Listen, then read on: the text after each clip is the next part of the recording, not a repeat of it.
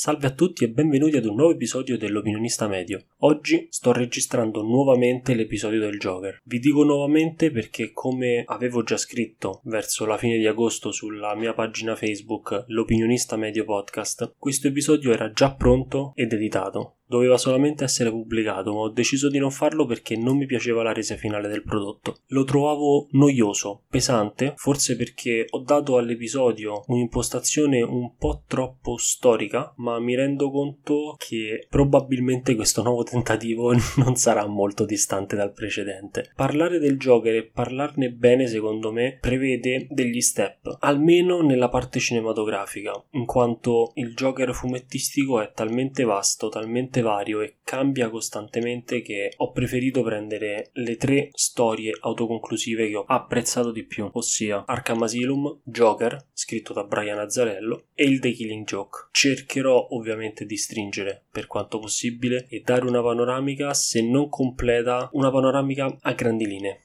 Cominciamo con eh, Batman di Tim Burton. In questo film abbiamo una interpretazione magistrale del Joker da parte di Jack Nicholson. Spero lo abbiate visto. È veramente un film molto ben fatto in cui è possibile vedere il Joker ai suoi albori. È un Joker molto vicino ai fumetti è un Joker in cui il lato ironico gioca molto spesso con quello folle e sconsiderato, in cui c'è l'aspetto criminale ma non è una criminalità violenta, furiosa, in qualche maniera il Joker di Nicholson, probabilmente anche perché figlio dei propri tempi, parliamo di un film che dovrebbe essere datato intorno alla metà degli anni Ottanta. Abbiamo un, un tipo di contenuti cinematografici differenti, un livello di violenza, di tollerabilità di violenza decisamente diverso da quello attuale e quindi possiamo sicuramente ritenere che sia un Joker forse un po' più veritiero rispetto agli altri,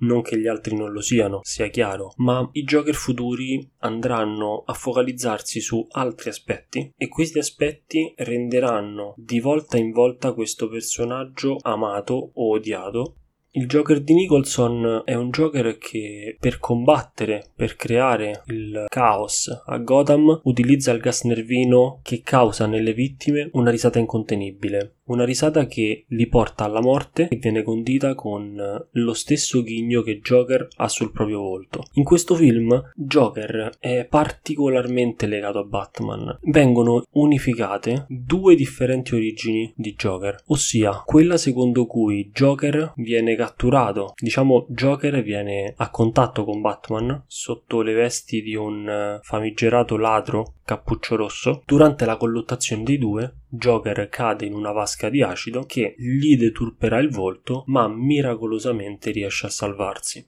Poi abbiamo la seconda origine, ossia quella secondo cui è Joker ad aver creato Batman attraverso l'uccisione del padre e della madre. Quindi abbiamo un Joker che è il rapinatore e l'assassino dei coniugi Wayne. Nel film di Tim Burton queste due storie coincidono ed è molto interessante perché in questa maniera si va ad intensificare ulteriormente quel rapporto di, di nemesi, di perché no contatto dei due personaggi loro sono strettamente legati.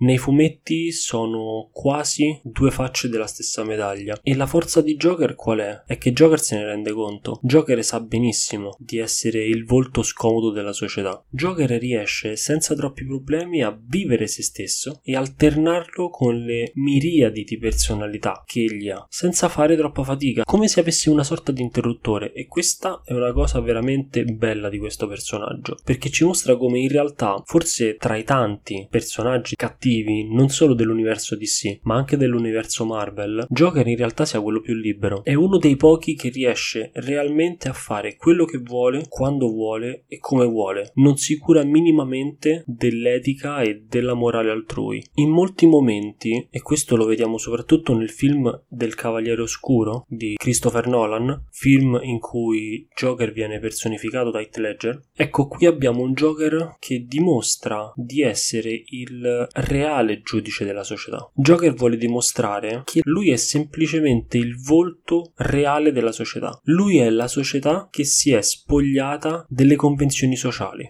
Le convenzioni sociali mutano costantemente, con il mutare della nostra quotidianità. Forse non riusciamo a comprendere appieno la potenza e la fragilità che le convenzioni sociali hanno all'interno della nostra comunità. Non voglio dilungarmi su questo discorso perché è veramente enorme, molto vasto e come al solito necessiterebbe di un episodio a parte.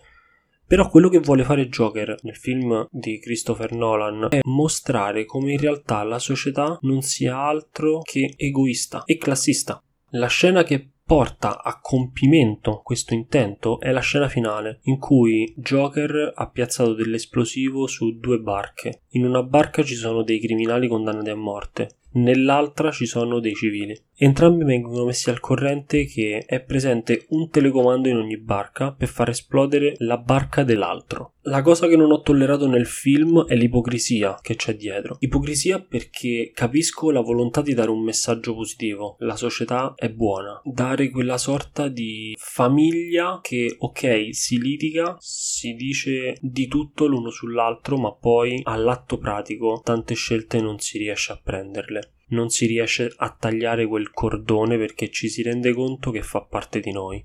Però la società in realtà non è così. Quello che non passa è che su entrambe le navi coloro che avevano il telecomando decidono di non fare esplodere l'altra nave non perché credano che sia giusto, ma perché non riescono a macchiarsi di un omicidio. E questo perché avviene? Perché giustamente nella nostra comunità l'omicidio è qualcosa di sbagliato, che ha un'accezione negativa. E quindi anche in questo caso ritorniamo ad un discorso puramente egoistico e Joker questo lo sa, lo vuole esaltare. Joker riesce a tramutare anche la percezione che c'è di Batman e Batman questo se ne rende conto, tant'è che c'è la frase iconica che viene detta sul finale prima che Bruce fugga, o meglio Batman fugga da Gotham, o muori da eroe o vivi abbastanza a lungo da diventare il cattivo. Batman si rende conto di essere ciò che serve alla città, ma allo stesso tempo ciò che inquina. Joker è uguale. Joker si rende conto di inquinare la città, ma sa di essere necessario per mostrare a tutti quanti l'ipocrisia che alberga al loro interno. Mostrare che in realtà loro non sono la famigliola felice, la comunità felice e allegra che pensano di essere. Loro sono ben altro e Joker vuole portarlo all'esasperazione questo aspetto. Il film successivo in cui Joker viene presentato è quella cagata di Suicide Squad. Il film di per sé è anche un film piacevole, non lo metto in dubbio. Quello che non mi è piaciuto è Harley Quinn e Joker. È il loro rapporto. Allora, cominciamo con il dire che Harley Quinn non è un simbolo di potere alle donne. Harley Quinn non è in alcun modo un'icona femminista subito dopo quel film andai ad una fiera che si svolge qui a Roma, il Romix, in cui tantissime persone vengono travestiti da personaggi del mondo nerd o affini e ci sono diversi stand e diversi eventi e attività all'interno della fiera. Ecco, quell'anno ogni ragazza era vestita da Harley Quinn. Sapete chi è? Harley Quinn è una donna succube di Joker. È la classica donna che voi cercate di aiutare e compatite quando subisce degli abusi in casa e non ha il coraggio di dirlo o che magari ha il coraggio di dirlo ma cerca comunque di restare vicino all'uomo che ama o che pensa di amare. E voi seriamente ritenete che questa figura possa essere stravolta così tanto e potete accettarla come simbolo di wow, che bello le donne al comando? Scherziamo, vero? Cioè, riprendiamoci un attimo. Joker non è innamorato di Harley Quinn, ragazze. Joker picchia Harley Quinn. Joker non rischierebbe la propria vita per recuperare Harley Quinn. Joker non la ama, Joker non la cerca. Joker la tiene vicino perché lei le fa comodo. È lei che cerca Joker. In quel film Joker per un solo istante ha mostrato delle enormi potenzialità, ma poi quella struttura cade a terra per lasciare spazio a un Joker innamorato per piacere. Capisco la necessità di dover adattare, o meglio, la necessità di dover inserire un nome importante all'interno di un contesto per cercare di vendere di più. Ma ragazzi, un minimo di veridicità. L'ho già detto in Carzad. Se volete prendere dei personaggi iconici, mantenete degli aspetti più veritieri, più belli, gli aspetti che li hanno resi famosi non cercate di costruire nuovi miti, nuove storie, non ne abbiamo bisogno. Volete farlo? Create dei personaggi da zero, create una bella storia d'amore e fatelo.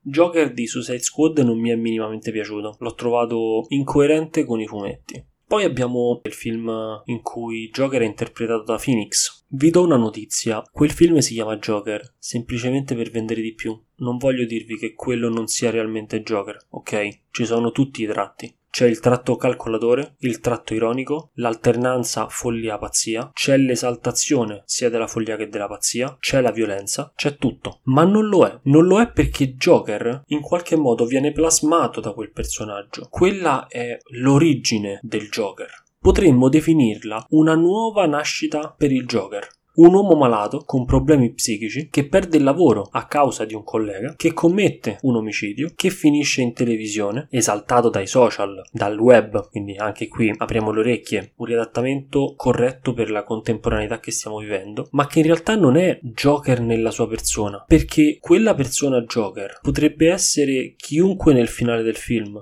Persone che esaltano l'ideale di follia, di pazzia, di derisione della società, delle forze dell'ordine. Ognuno di questi è Joker. Sul finale si vede addirittura un uomo uccidere i coniugi Wayne. Quel film è meraviglioso, è bellissimo, ma non avesse avuto il titolo Joker, probabilmente avrebbe venduto la metà e sarebbe stato bello il triplo, perché non sarebbero dovuti restare legati a quel personaggio e avrebbero potuto dare una sfaccettatura o un finale totalmente diverso, un finale aperto che lasciava molto alle interpretazioni, un po' come Shutter Island, mi sembra, il film con DiCaprio, in cui sul finale non riesci a capire effettivamente quale sia la risposta al quesito che colui che guarda il film ricerca. Quindi ok chiamarlo Joker, ok sfruttare un brand importante, perché Joker è un brand ormai, è una figura che muove una miriade di soldi, però deve essere fatto bene. Abbiamo un ultimo adattamento cinematografico, anche se qui più che di cinema dovremmo parlare di streaming, di serie tv e parliamo di Gotham. Gotham è una serie tv di cui vi ho già accennato, in cui vengono presi appunto la città di Gotham con tutti i suoi criminali e di ogni criminale viene fatto una sorta di rappresentazione della scala dal potere. Il percorso che hanno fatto per diventare quelli che conosciamo all'interno dei fumetti e dei differenti film che hanno fatto di Batman. Quella è una serie tv fatta veramente bene, in cui è stato preso ed esaltato l'aspetto più iconico di ogni personaggio. Ed è stato fatto anche con Joker. Joker è Jerome all'interno della serie tv Gotham. A tratti è sembrata forse un po' troppo tirata, il personaggio è stato quasi presentato come deve esserci all'interno della serie. Però rende tantissimo. Ora non voglio fare spoiler, ma nell'ultima stagione, nell'ultimo episodio credo, o nel penultimo, insomma uno degli ultimi, lì vediamo Jerome al massimo dell'espressione. Lì vediamo il Joker bellissimo, il Joker che vuole un rapporto con Bruce. Joker capisce quanto un evento possa essere importante per una persona e capisce quanto lui stesso abbia bisogno di viverlo per conoscere bene Bruce. Ci sono tutti gli aspetti, il calcolatore, come ho già detto, insomma, è inutile che rifaccio la lista. Joker è tantissime cose. Potremmo star qui a parlare per ore delle enormi capacità di calcolo che ha all'interno della pellicola di Nolan, dove Joker calcola ogni minimo passo che fa Batman. E Joker viene preso perché vuole farsi prendere, è palese la cosa direi che ora dobbiamo spostarci alle tre storie autoconclusive che più ho apprezzato come fumetti. Arkham Asylum è un fumetto molto molto molto interessante, i disegni sono fantastici, ti mettono quell'ansia, quel, quel cupo, quella tristezza anche in parte che ti fa comprendere realmente quanto i personaggi che vengono presentati soffrano la condizione in cui si trovano e quanto Batman effettivamente abbia solamente peggiorato la loro situazione situazione. Abbiamo qui un Joker che mette a soqquadro il manicomio di Arkham, prende come ostaggio delle guardie e un, credo anche una dottoressa, non ricordo, l'ho letto parecchio tempo fa, e vuole che Batman entri nel manicomio da solo e che lo raggiunga. E Joker prepara questa sorta di percorso tra i carcerati di Arkham come se fosse una sorta di tour turistico per mostrare quanto effettivamente Batman abbia avvelenato la città e abbia avvelenato le persone. Viene messo messo in risalto l'aspetto umano dei cattivi, dà proprio quel, quel crudo, quella realtà, fa emergere l'oscurità e quel piccolo spiraglietto di luce non viene nascosto, viene mostrato, ma viene mostrato per quel piccolo spiraglio che è. I disegni passano dal tratto più marcato a un tratto più astratto a seconda delle necessità e anche questa è una cosa molto molto interessante perché è come se ti rendesse partecipe della psicologia che Joker sta vivendo in quel momento. Quando ci sono dei tratti ben marcati la situazione è molto più tranquilla, molto più delineata. Quando i tratti vanno a farsi più astratti, lo stesso Joker inizia a fare dei discorsi sconfusionati, discorsi che difficilmente vengono compresi sul momento. Poi abbiamo Joker di Brian Azzarello. Questo è un Joker molto vicino al Cavaliere Oscuro, al Joker del Cavaliere Oscuro, scusatemi, di Christopher Nolan. Non so cronologicamente come sono collegati, però il disegno riprende pari pari l'aspetto fisico del Joker di Heath Ledger. E anche psicologicamente abbiamo lo stesso profilo, un Joker che sa come muoversi e sa come mettere sotto scacco chiunque. La cosa interessante di questo Joker è che viene raccontato attraverso gli occhi di un uomo che credo si chiami Johnny o John Frost, che praticamente va a prendere Joker che esce dal manicomio di Arkham. Viene dimesso, lui lo raggiunge, spera che Joker possa in qualche maniera ricompensarlo dell'aiuto che gli sta dando, magari pagandolo con del denaro o dandogli semplicemente dei territori da controllare. E durante questo fumetto viene raccontato come Joker cerca di riprendersi quei territori che gli altri cattivi si sono divisi in sua assenza. Il territorio che era controllato da Joker è completamente frazionato e il suo unico obiettivo è quello di riunificarlo. Qui il disegno è veramente molto molto molto marcato e sembra reale, molto adulto. E questa è una cosa che ho apprezzato tantissimo perché la storia in sé è una storia adulta. Non è una storia di malavita orientata ad un pubblico piccolo, è una storia orientata ad un pubblico maturo che riesce a capire il significato di quello che Joker fa e di quello che Joker dice e anche mostrare come una persona qualunque, un criminale di bassa lega qualunque, possa cercare di analizzare la figura del Joker e come questo sia difficilmente analizzabile in maniera oggettiva. Poi abbiamo il The Killing Joke. Il The Killing Joke è uno dei fumetti più iconici. È un fumetto in cui Joker cattura Barbara, la figlia, se non ricordo male, del generale Gordon e la porta in un parco giochi abbandonato. Anche in questo caso Joker metterà Batman nella condizione di affrontare un viaggio verso la follia, verso la pazzia e tutto questo lo fa per dimostrare come una giornata storta possa far scattare quell'input, possa far far spengere quell'interruttore dell'autocontrollo e portarti in lidi inesplorati. È una tematica che viene ripresa anche nel film Un giorno di ordinaria follia, altro bellissimo film in cui il rapporto tra pazzia e follia è veramente sottile. Magari ne parlerò nel caso in cui abbiate intenzione di sentirmi bladerare sulla distinzione appunto tra, tra follia e pazzia, perché ritengo che anche qui l'argomento sia veramente enorme. Comunque, nel The Killing Joke abbiamo anche qui un Joker molto ironico, un Joker che scherza tantissimo, dimostra avere rispetto a tanti altri fumetti una certa confidenza con Batman. E sul finale c'è una battuta, una barzelletta che Joker racconta e si vede Batman sorridere. Forse è una delle poche volte in cui questo è visibile.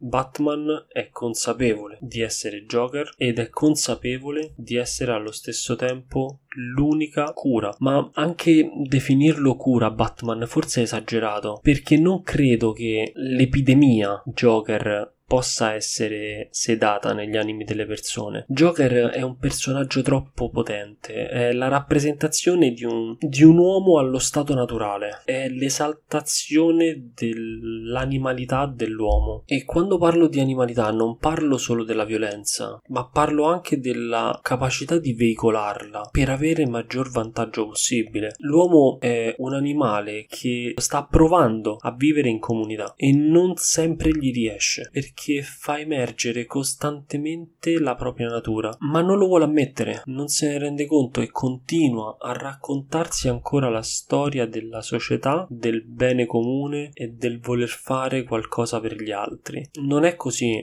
È un discorso molto ampio anche questo. Questo episodio mi sembra un lanciare argomenti e ritrattare subito, però capite bene che un personaggio come Joker è realmente uno specchio di noi stessi, è il nostro vero volto, è quel personaggio che mostra quanto l'uomo sia ipocrita. Vogliamo attraverso quei film, attraverso quel personaggio, cercare di capire come funzioniamo e perché funzioniamo in un certo modo e perché non riusciamo ad accettarlo e decidiamo invece di inserirci all'interno di una macchina più grande di noi.